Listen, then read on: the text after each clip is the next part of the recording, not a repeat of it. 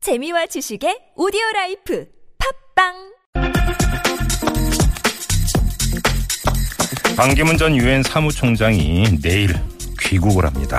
이 10년간 고국을 떠나 있었던 만큼 되도록 많은 사람들을 만나서 화합과 통합을 고민하겠다.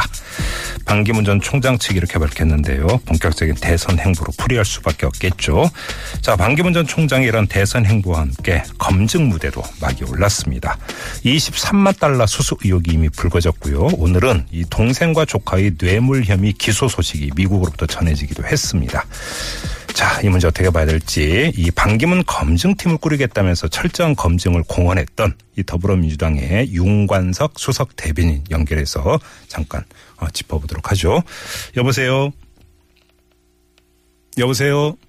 예, 여보세요. 예, 예, 안녕하세요, 의원님.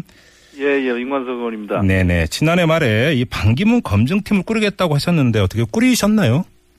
예, 연말에 저 2009년에 반기문 전 총장이 박연차 게이트 건과 관련해서 네. 23만 불 수수 의혹이 보도가 된 바가 있습니다. 네네네. 예, 당시에 그 검찰에서 내사 기록 형식의 보고서가 보관돼 있다 이런 의혹이 제기돼서 예. 아, 또 그뿐만 아니라 이제 반기문 전 총장이 한 10년간 국내에 거주하지 않았지 않습니까? 예, 예. 예, 그러다 보니까 국민 전체적으로도 그 여러 가지 궁금함과 또 검증에 대한 공감대는 형성돼 있다고 판단을 했습니다. 예. 아, 그래서 저희가 뭐 반기문 전 총장 그 대선 유력 후보 한 명만이 아니라 네. 여권의 유력 대선 후보군을 철저히 검증하는 것은 기본인데 음흠.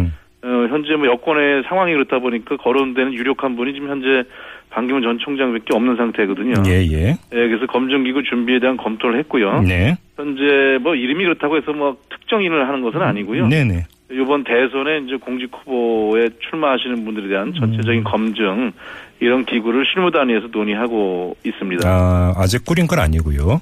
예, 예. 네, 알겠습니다. 아무튼 그렇다 하더라도 지금 이제 몇 가지 의혹이 제기가 됐기 때문에 이 제기된 의혹에 대해서는 사실관계라든 이런 것들은 좀 파악을 하셨을 거 아닙니까?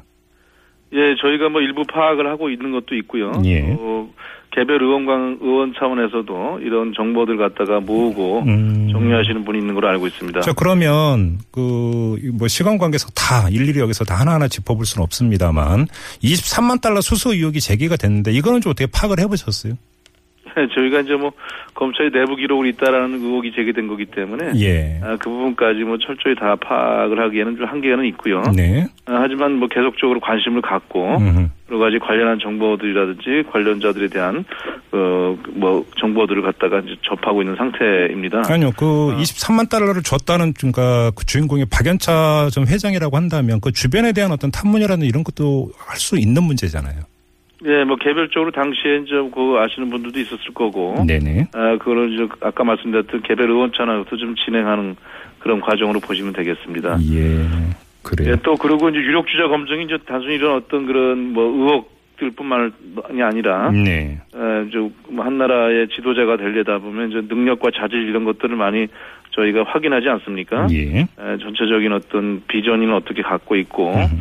사실 그런 것들을 전혀 이제 들어볼 기회가 없었지 않습니까? 예, 예. 에, 반기문 전 총장이 온다면 합류하겠다는 저 새누리당이나 또 바른정당, 네. 바른당 쪽에서도 직접 만나보니 거의 손에 꼽는 상태이기 때문에 네네. 뭐 이런 전체적인 그 우리나라를 어떻게 끌고 가겠다는 미래 음. 비전이나 또 본인의 철학이나 또 세부 정책들 네. 뭐 이런 것들도 전혀 알려진 바가 없기 때문에 네. 뭐 그런 것도 앞으로 하겠지만은 음. 아, 중요한 관심사 중에 하나고요. 네. 어, 또한 개인 도덕성 문제 음. 이런 부분들 차원에서 지금 뭐 23만 불 의혹 부분과 오늘 보도가 됐던 네. 아, 동생과 조커와의 미국에서의 뇌물 혐의 기소 네. 이런 부분들이 저희의 관심 대상입니다. 지금 관심 대상이라고 하셨으니까 이 부분은 좀 따로 여쭤봐야 되는데 지금 그 뉴욕 맨해튼 연방 법원에 의해서 기소가 되지 않았습니까? 반기문 전 총장의 동생과 조카가 예, 예. 근데 사실 이 내용은 그 이전에 훨씬 전에 국내 언론에서도 집중 보도가 됐던 사안이거든요. 사실관계를 어떻게 파악하고 있어요?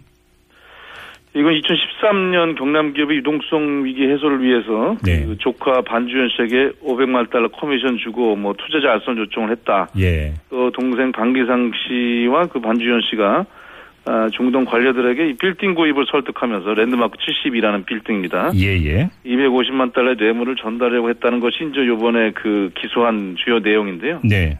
아, 이 부분에 대해서는 뭐 전에 이제 보도된 바도 있습니다만 저희가 주목하는 것은 이 세- 세계 4대 통신사인 로이터 통신이 그이 문제를 갖다가 뇌물 혐의 기소 보도를 했고요. 네. 어, 특히 이 사건이 13년도부터 쭉 진행돼 왔기 때문에 네. 어 뭐 미국 쪽에서 그 법, 법원이나 이런 쪽에서 상당히 알고 있었을 것 같은데 네. 퇴임하자마자 이렇게 기소하고 음흠. 보도했던 것들이 어, 저희는 어떤 관계가 있는 것이 아닌가라는 그런 추측도 어. 있어서 잠깐만요. 어, 뭐, 의원님 말씀, 그러니까, 주목하고 예. 있어요? 지금 그 의원님 말씀에 따르면 이 기소 시점이나 보도 시점이 일정하게 지금 조율이 된 흔적이 있다 이런 말씀이신가요? 조율됐다는 흔적의 말씀을 드린 건 아니고 이제 네. 공교롭게 퇴임한 이후에 네, 네. 퇴임하자마자 직후에 이렇게 이제 뇌물 혐의 기소가 나오고 또 네. 보도가 나오니까 예. 또 유수한 통신사에서 음흠. 관심을 끌고 있고 저희도 주목하고 있다는 말씀. 알겠습니다. 근데 아무튼 지금 기소된 대상은 반기문 전 총장의 동생과 조카고 반기문 전 총장은 일단 뭐 전혀 언급이 없는데 문제는 핵심은 그 이 동생과 조카가 기소됐다가 많이 핵심이 될 수는 없는 것 아니겠습니까? 만약에 반기문 전 총장이 이것과 정말 무관하다면 아무 문제가 없는 것으로도 볼 수 있는 것 아닐까요? 예, 그렇습니다. 그건 이제 앞으로 이제 반기문 전 총장께서 귀국하면 본인이 직접 밝히시면 될 거라고 생각하고요. 예. 다만 이제 이 기소 내용이 언론 보도에 의하면은 네. 어, 이분들이 이제 반기문 전 총장의 영향력을 언급했다는 내용들이 있다고 보도가 되고 있어서 예, 예. 어, 뭐 본인은 모를 수도 있습니다. 물론. 음, 음. 하지만 이제 그 워낙 주목받는 분이고 네. 또 직- 직접 동생이고 그 친척이기 때문에 네. 퇴임 직후에 더군다나 이제 이런 기소와 보도가 있어서 네. 이 부분에 대해서는 좀 철저하게 본인이 해명을 해야 될 거라고 생각하고 있습니다. 그러니까 지금 의원님 말씀에 따르면 정말 이 동생과 조카가 그냥 반기문 전 총장을 그러니까 속칭 팔았느냐 아니면 실제로 무슨 관계가 있는 것이냐 이게 검증 포인트다 이런 말씀이신 거죠. 예, 그렇습니다. 네. 알겠습니다. 아무튼 역대 대선을 보면 그 기존 정치권과 떨어져 있던 이런 사람이 이제 그 선거에 이제 그 진입을 했을 때 검증을 못 이기고 이제 중도 탈락한 경우가 있었는데 반기문 전 총장은 어떨까라고 전망을 하십니까? 예, 뭐 나름대로 우리나라가 배출한 세계 유엔 사무총정이라 그 네. 여러 가지 이제 뭐 능력과 또 자질을 갖추고 계시라고 생각을 합니다. 네네. 아, 하지만 그동안 좀 외교 관계만 주로 그 영역을 갖고 계셨기 때문에 예, 예. 아, 국내 이제 그 뒤에 이제 청문회도 도입되고 여러 가지 이제 그 공직자에 대한 검증 제도들이 아, 도입이 됐는데 그런 부분들을 경험하지는 않으셨거든요. 네. 그래서, 아, 이런 과정은 불가피할 거라고 생각하고 뭐 음, 본인뿐만 아니라 모두가 그렇습니다. 대권 후보로 나가시는 분 다 똑같겠습니다만은 네네. 특별히 또 세계 유엔 사무총장이었고 또 국내 그동안 장기간 예. 않았고 음흠. 그 전에 장관직 할 때 이제 이런 검, 청문회 검증 과정이 없었기 때문에 예. 이제는 어떤 그런 그 의정과 꽃길보다는 네. 아, 또 본인이 가지고 계신 계획을 가지고 음. 정치를 하시겠다면은 네. 국민 검증의 가시밭길을 가는 것은 당연한 일이다 이렇게 생각을 합니다. 알겠습니다. 자, 오늘 말씀 여기까지 듣죠. 고맙습니다, 의원님. 예, 감사합니다. 네, 지금까지 더불어민주당 수석 대변인인 이 윤관석 의원이었습니다.